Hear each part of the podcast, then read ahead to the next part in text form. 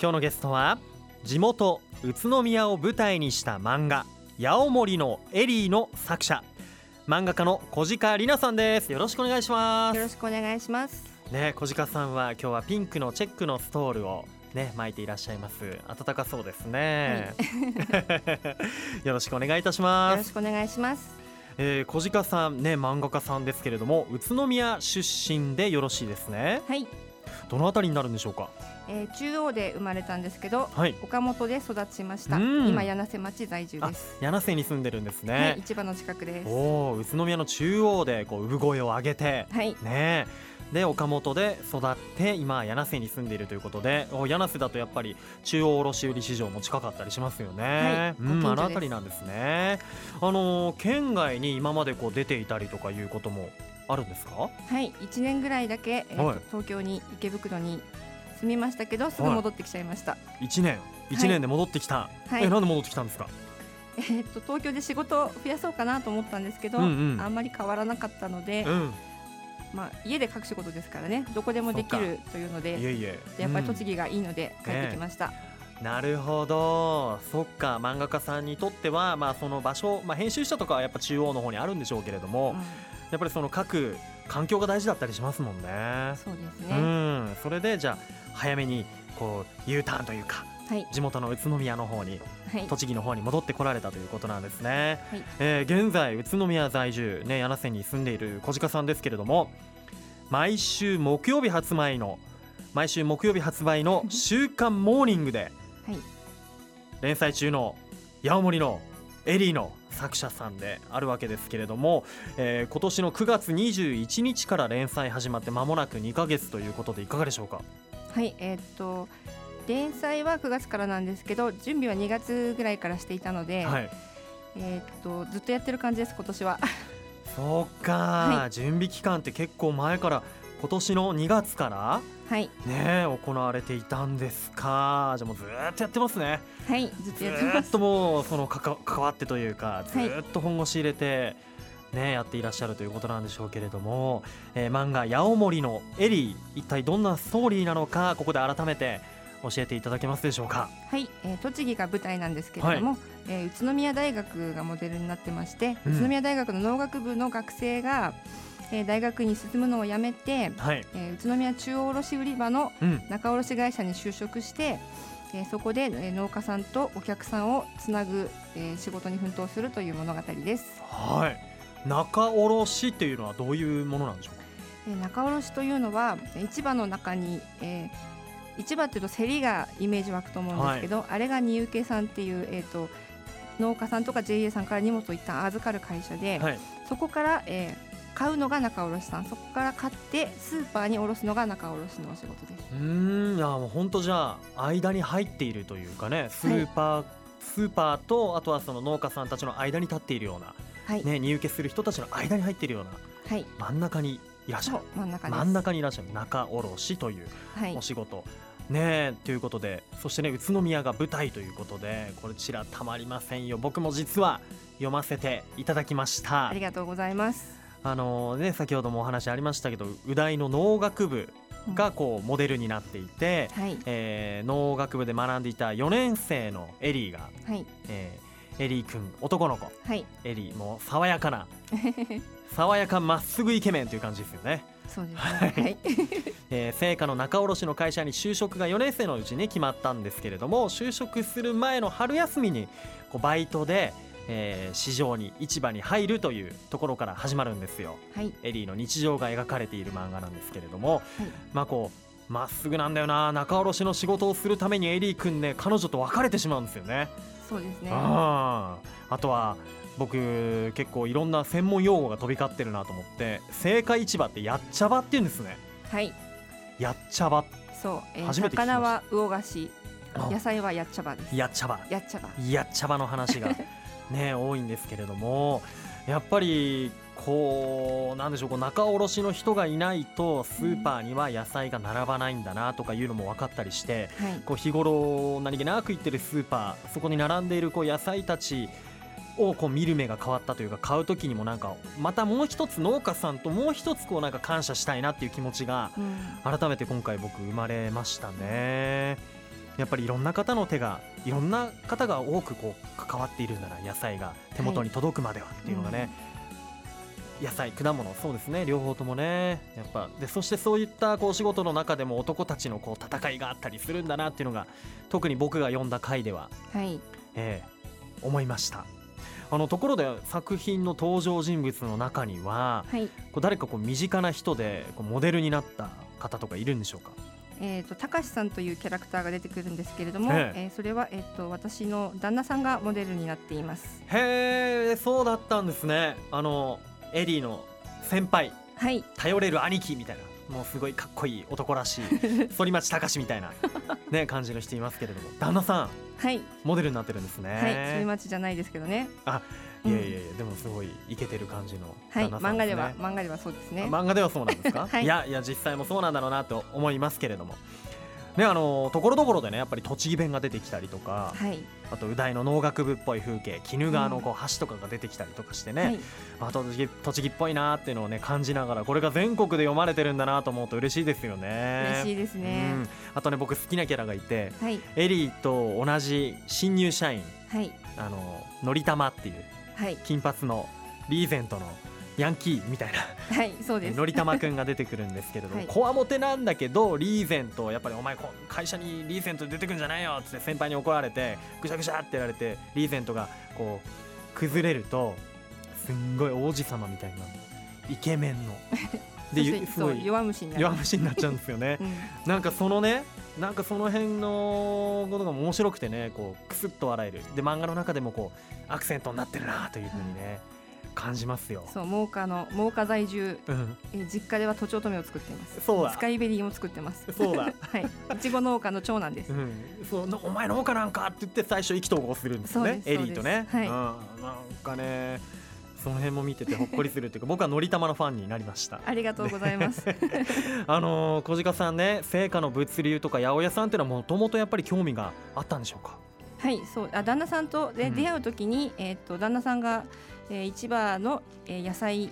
野菜関係っていうのを聞いた時に、うん、もうすごいそれでもう面白そうだなと思いました。あじゃあやっぱり旦那さんの影響っていうのもねそうですね。大きいんですね。大きいです。なるほど。こうね今はこうえー、仲卸のお仕事のこう物語というふうになっておりますけれどもこの物語を通じてこう伝えたいこととか、はい、どんなことなんでしょうか、えーと、こう伝えたい壮大なテーマとかいうものがあるわけではなくて、はい、あの野菜の知識がいっぱい出てきます。あと農家さんの状況もいっぱい出てきますので、はい、えーと、読んで、えーと見て覚えていただいたことをあの覚えていただいてスーパーに行った時に、うん、あのちょっと野菜を選ぶのが楽しくなったりとか、うん、あのこう今までは普通の普通に見ていた野菜の見る目が変わったりとか、はい、えしていただけたら嬉しいなと思って書いています。なるほどね。あのー、最新作昨日発売のモーニングの読ませていただきましたけれども、はい、梅を買ってきてねその梅酒を作ってあげるんですよね、はい、あるこうお世話になってる方に、ね、はい、梅干しが高くてあんま作れないけどって言いながら、なホワイトリカーじゃなくてブランデーで作るっていうね回で,、でそれをお世話になってるある方にプレゼントするんだけれどもああこういうプレゼントもいいな。自分もちょっと作ってみたいなっていうふうにね、感じたりもしました。うん、あとエリーが言っていたこう仲卸の仕事は、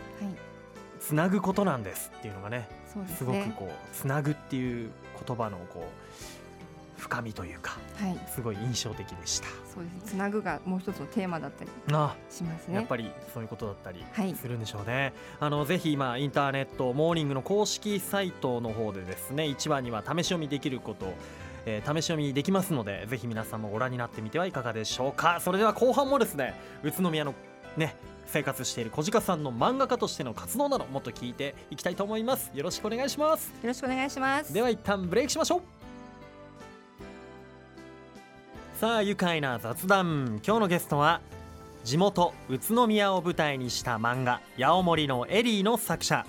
漫画家小鹿里奈さんです。改めましてよろしくお願いします。よろしくお願いします。八尾森のエリーは畑からこう食卓へ野菜を届けるえー、成果の仲卸業を描くお仕事漫画なんですよね。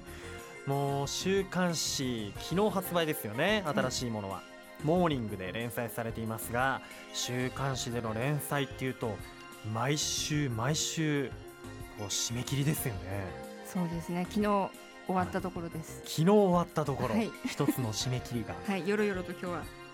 やってまいりました。お忙しい中ね、本当今日はご出演ありがとうございます。ね、ありがとうございます。本当想像するだけでも忙しいと思うんですけれども、えじゃあ大体この時間っていうのは何をしている頃なんでしょうか。今まさに書いている時間ですね、書いている。はい。家族がいなくてとても進む時間です。そっか。お仕事に行っていたりとかが今小学校のお子さんがいらっしゃるんですね、はい、ちょっと眠い時間かもしれない。そっか。家事もちょっと一段落。まあお昼どうしようかなみたいな時かもしれませんよね。ね。え一日はじゃあどういう感じなんですか？朝、はい、朝7時ぐらいに起きまして、うん、えー、子供が、えー、小学生小学2年生なので、うんえー、学区外なので毎日車で、えー、送ります。このラジオ局の後ろなんですけどそこに送った後に、はいはい、えー、戻ってきて、うん、えー、作業パソコンに電源をつけて10時ぐらいからアシスタントさんが毎日入ってくださって、はい、えー、アシスタントさんが8時まででその後は、えーと、眠くなるまで頑張るという感じもう本当にじゃあデスクに座って、はい、ね作業が多いと思いますけど腰大丈夫ですか？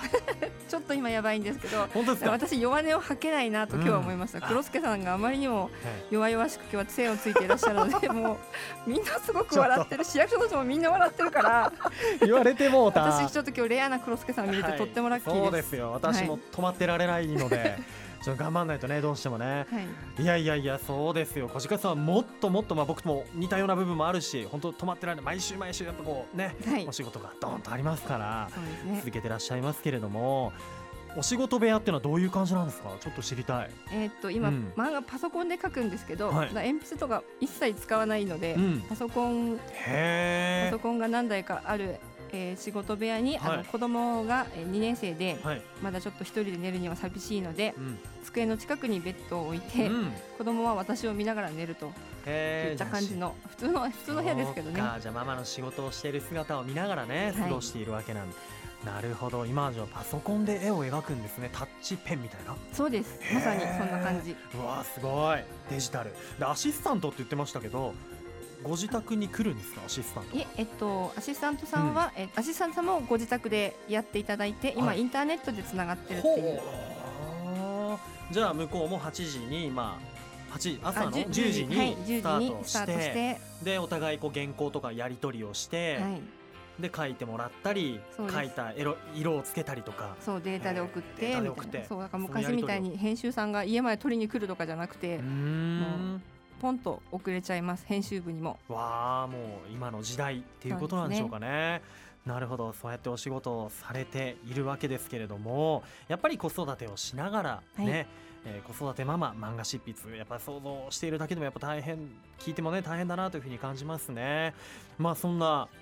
小鹿さんですけれども漫画家になろうと思ったのはいつ頃だったりまたこうきっかけとかってあったりするんでしょうか？漫画は小さい時から大好きで、え小学生の時から、えー、父にリボンを買ってもらってリボン？はい、うん。リボンを読んで、はい、で高学年ぐらいになるといとこのお兄ちゃんの影響で、はい、湘南爆走族とかビーバップハイスクールとか中学に入ったらホットロードとか、はい、なんか結構血の熱い、ね、はい途中でそっちになんかよ、寄っていきましたね。なぜだろう。な 高校入るとまたちょっと違う方向に行くんですけど、はい、中学ぐらいまでやたらヤンキー漫画を読んであだからあの僕の好きなあののりたまっていうキャラは、ね。はい、やっぱその頃読んでいたまあこう言っちゃえばヤンキー漫画みたいなところから来てる、はい、そうヤンキーなんだけどすごい心あったかいのね、うん、そう段階ジュニアはヤンキー漫画読んでるはずです そういうこと？はい。へえいろんな漫画を読んでやっぱこう影響を受けたりしてで今はもうモーニングで連載されるまでモーニングで連載されるこう経緯というかきっかけとかってどんな感じだったんですか？えっ、と2年前に、はい、えっ、となんだろうえっ、と机がわーっと並んでて、うん、いろんな出版社の編集さんがわーっと並んでる就職合同就職面接会みたいな。のがあるんですけど、はい、そこで今の担当さんに偶然、えーと、そうですね、まあ、この野菜漫画を最初から、えーと、持ち込んだわけではないんですけど、はい。えーと、いろいろこれがダメだあれがダメだと言われてる中でこれはどうだと見せて唯一引っかかったのが野菜漫画。野菜漫画。へえ、いろいろやっぱり準備されていて、はい、でも野菜漫画どうでしょう自分ではいかがでした？かその時。あこの漫画が結構編集の方には人気になるんだみたいな。そうです。あモーニングで使えるものがこれだったのかな、うん。多分ね。わかんない。そうなんですか？編集の、うん、編集さん。吉原さん来てらっしゃいますけれども、はい。今日来ていただきました。ねえそうか。どうでした？連載決まって。こう旦那さんとかお子さんの反応。えっとでも2作目なので、うん、また始まるんだねっていう、うん、あそうえっと旦那さんが主人公のエッセイ漫画「うちの旦那は野菜バカ」っていう、はい、えー、漫画が、えーと、うん、もう数年前に出ておりまして、はい、えーと、その続続きじゃないんですけど、うん、今度はそそっちはエッセイこっちは創作で、うんうんうん、えーと、一から新しい物語をやるっていうことを。うん、前身になったね作品がはいあるんです。そのスケールがどーンと大きくなったのが今回の。そうですね。ね、はい、ヤモリのエリーという感じなんでしょうけれどもやっぱり喜んでくれましたよね旦那さんもね。はいもちろんコンペがあるんですけど、うん、受かった時は大喜びでした。してくれましたか？はい、えー、5月にありました。はい、あのー、やっぱり取材も多くされてると思うんですよ。はい。えー、ご近所でもあります宇都宮中央卸売市場とか、はい、まあ、こう漫画でいろいろう大に行って、うん、えー、いろいろ取材をしたりしていてこう何かこう新たな宇都宮でこう発見とか気づいた魅力とかってはいえーとね、ありましたか、うん、まあ、市場とうだいをここで上げるべきなんですけど、はい、あのえっ、ー、とスーパーが、栃木のスーパーがめちゃめちゃ優秀だということに気づきました。スーパーが優秀。はいえっとねうち柳瀬町なんでげあ宇都宮ってすごく一番あのスーパー激戦区らしくて、はい、あのどこもすごく戦ってくださっていらっしゃる。ね確かに気づけば。はい、柳瀬町だと近くにあるのは平屋さん。オアシス大谷さん、洋服紅丸さん、かましんさんとか、実家の方は岡本の方だと三遊さんとか、いろいろあるんですけど、どこも、まあ、私の見た感じだと東京の高級スーパーぐらいあの素晴らしいなと思ってます。陳列素晴らしい、お惣菜素晴らしい、イートインコーナー必ずあるとか、あと焼き芋にしても、あの品種がとても素晴らしい。とかですねあ。のもう細かいところ挙げたらきれいあと周品周品って一番用語ですね、はい、えっ、ー、と周品。周品えっ、ー、と何ですか優秀の秀と書くんですけど一定のランクの高いもの？はい、うん、ランクの高い野菜が、置いてあります。普通に置いてあるみたいな。はい。とても栃木のスーパーは優秀です。あと、うん、栃木の道の駅、はいはい、めちゃめちゃ優秀です。優秀。優秀ですよね。ロマンチック村もそうですし、はいはい、あと道の駅じゃないですけどあぜ道さんとか、はいはいはいはい、あぜ道さんめちゃめちゃ素晴らしい個人的に大好きです。えあぜ道はどこがいいんですか？えあ私がよく行くのは今泉なんですけどでもやっぱり戸祭りかな。すごい大きくて、うん、はいあそこには、ね、えっと、ね、はい、えー、以前お世話になったえっと。あぜ道の中のな何が素晴らしいと思います？やっぱり商品。はいお野菜もそうなんですけど、うん、あそこお惣菜皆さん持ち寄りで販売してて、うん、あの仕組みもすごく好きですしあとモンシュさんっていうえっと、野菜ソムリエさんだけで構成されてる、はい、えっと、ジュースバーがあそこあるんですけどあそこのジュースも素晴らしいです。